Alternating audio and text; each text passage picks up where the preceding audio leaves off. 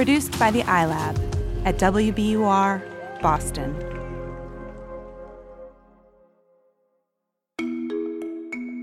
Welcome to Kind World. I'm Yasmin Amer. And I'm Andrea Asuaje. So, Yasmin, you know having a hobby can really turn your mood around. It's something to look forward to when you're having a bad day, and it's a break from work and the everyday grind. But for some people, a hobby is much more than just a fun activity. It can serve a much bigger purpose. And that's what it was to Bob Charland, or as he's known in his community, Bob the Bike Man. What started out as one of Bob's many commitments turned into his purpose in life and he told producer Erica Lance all about it. Here's our story from 2017. Stay tuned afterward for an update.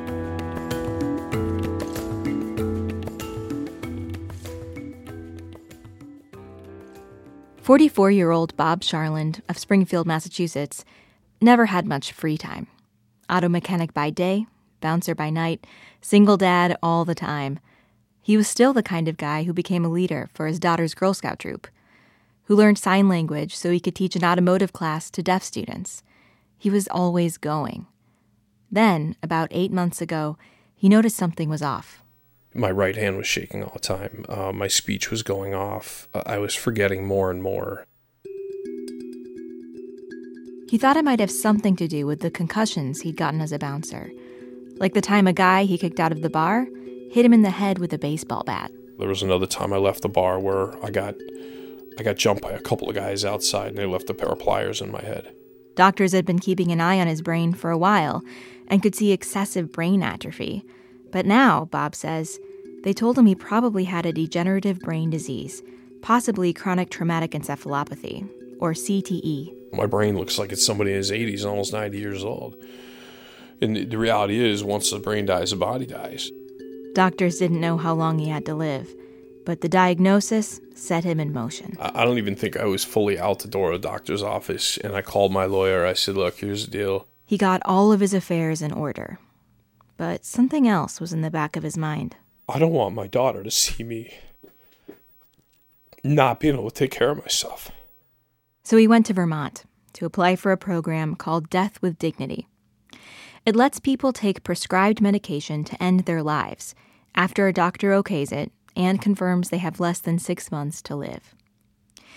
Bob was just starting the application process when he got a call from a school counselor back home in western Massachusetts. She'd heard that Bob sometimes fixed old bicycles to give to kids who couldn't afford them, and she wondered if he had any to donate to her students. After that call, something changed for Bob. You know what? I gotta go home. There was no more thought of, I gotta get my death ready. It was, I gotta live. The next day, he refurbished some tricycles and brought them to the preschool. A local news station put the story on TV, and suddenly requests started coming in. Before long, Bob found himself at another school giving bikes to kids who were homeless. They were riding and smiling at each other. Look how fast I can go. These kids are innocent and they don't they don't deserve this. They deserve something more in life. So if we can take our time and do something as simple as bicycles to change their life, I wasn't going to stop. Bob decided he would devote the time he had left to helping kids like them. Every day after work, he starts fixing up bikes and keeps going late into the night. His obsession has grown into a community phenomenon. People call him the bike man, and volunteers come to donate bikes or help build them. 29 year old Jeremiah Ocasio recruited his whole family to volunteer. Any free time I get, you know, it's it's here with Bob. How long are you going to do this? Um, till the end. I mean, I already I already told Bob. Oh, he made me promise him that when he's you know gone, that we'll keep it going. And I looked him dead in his eyes and told him that I would. And we'll be giving bikes out till the day I'm gone. And there's plenty of need. Bob and his crew had already given away hundreds of bikes when they heard about a teenager named Zach Thiru. My bike's my best friend in a weird way. One of the only things that really makes me happy is just going out and riding my bike. Zach is 17. When he was 12, his mother died of a brain aneurysm. Then, not long after that, his dad had to have both of his legs amputated. They lost the house, and now he and his dad live in a cramped hotel room in Chicopee. Every day after school, Zach comes here to a nearby skate park and practices tricks until dark. It helps me clear my mind. My bike is everything to me. You can be sad with it. It doesn't judge me when I'm riding, singing, being a goof. A few weeks ago, Zach's bike was stolen. So Bob the bike man called up his guys, and they showed up at Zach's door with 30 bikes for him to choose from. After my bike got stolen, I didn't think there was a lot of good, like a good people out there and stuff. There's a meaning behind that bike. It's just godly almost. Moments like that motivate Bob. He barely sleeps, but he's full of energy. Everything is unknown. So maybe I have five, ten years. Maybe I don't. I've made a difference while I was here. In the meantime, Bob says he doesn't want a day to go by without helping someone. Stop by the shop after five, and chances are you'll find him. Garage open, leaning over a bike, working into the night, and dreaming of the kid who will ride it. That story was produced by Erica Lance. We speak with Bob Charland after the break.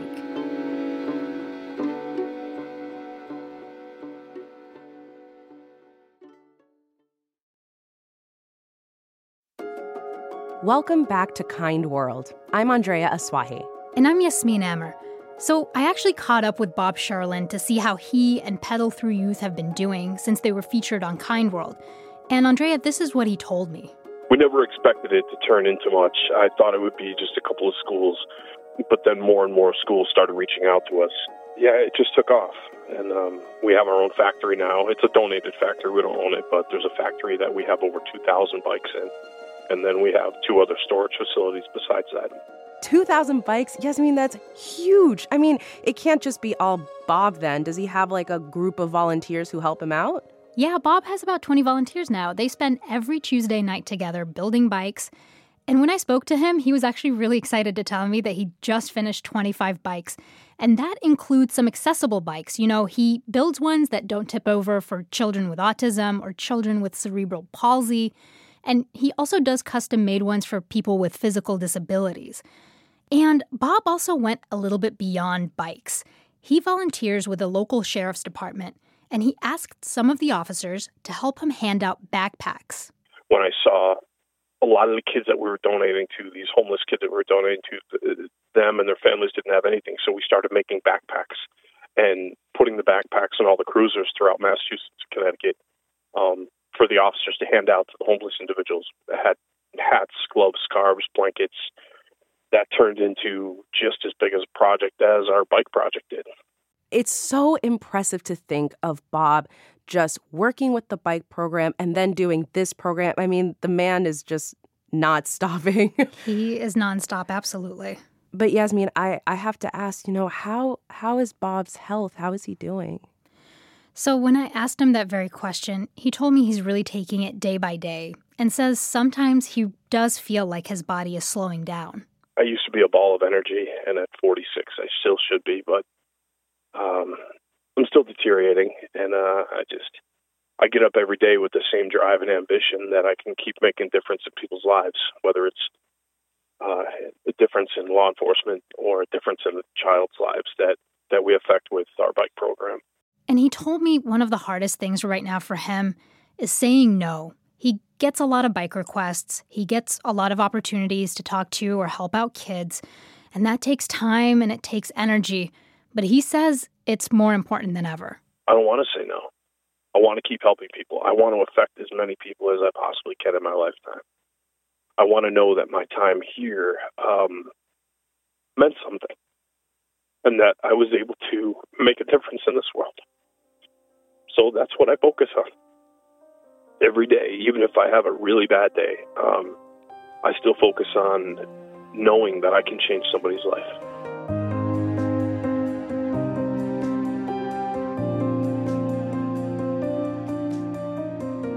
Our thanks to Bob Charland of Springfield, Massachusetts, for sharing his story with us.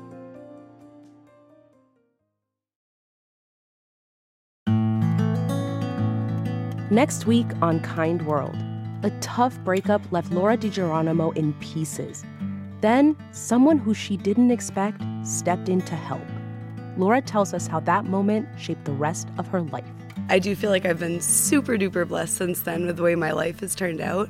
And to go from being so bleak to being so blessed, like I can't help but want to pass that on. That's next week on Kind World. Kind World is a production of WBUR, Boston's NPR station. Paul Vikas, Matt Reed, and Max Liebman do our sound design, and Iris Adler is our executive producer. I'm reporter and producer Andrea Asuaje. And I'm reporter and producer Yasmin Amer. Think about that one person who's changed your life for the better. I'll give you a second. Okay, now write that down and send it to us. Maybe we can feature your story on the next season of Kind World. Email us at kindworld at wbur.org. And if you've already subscribed to Kind World, thanks. Please leave us a review. That helps other people find our show. We'll see you again next week.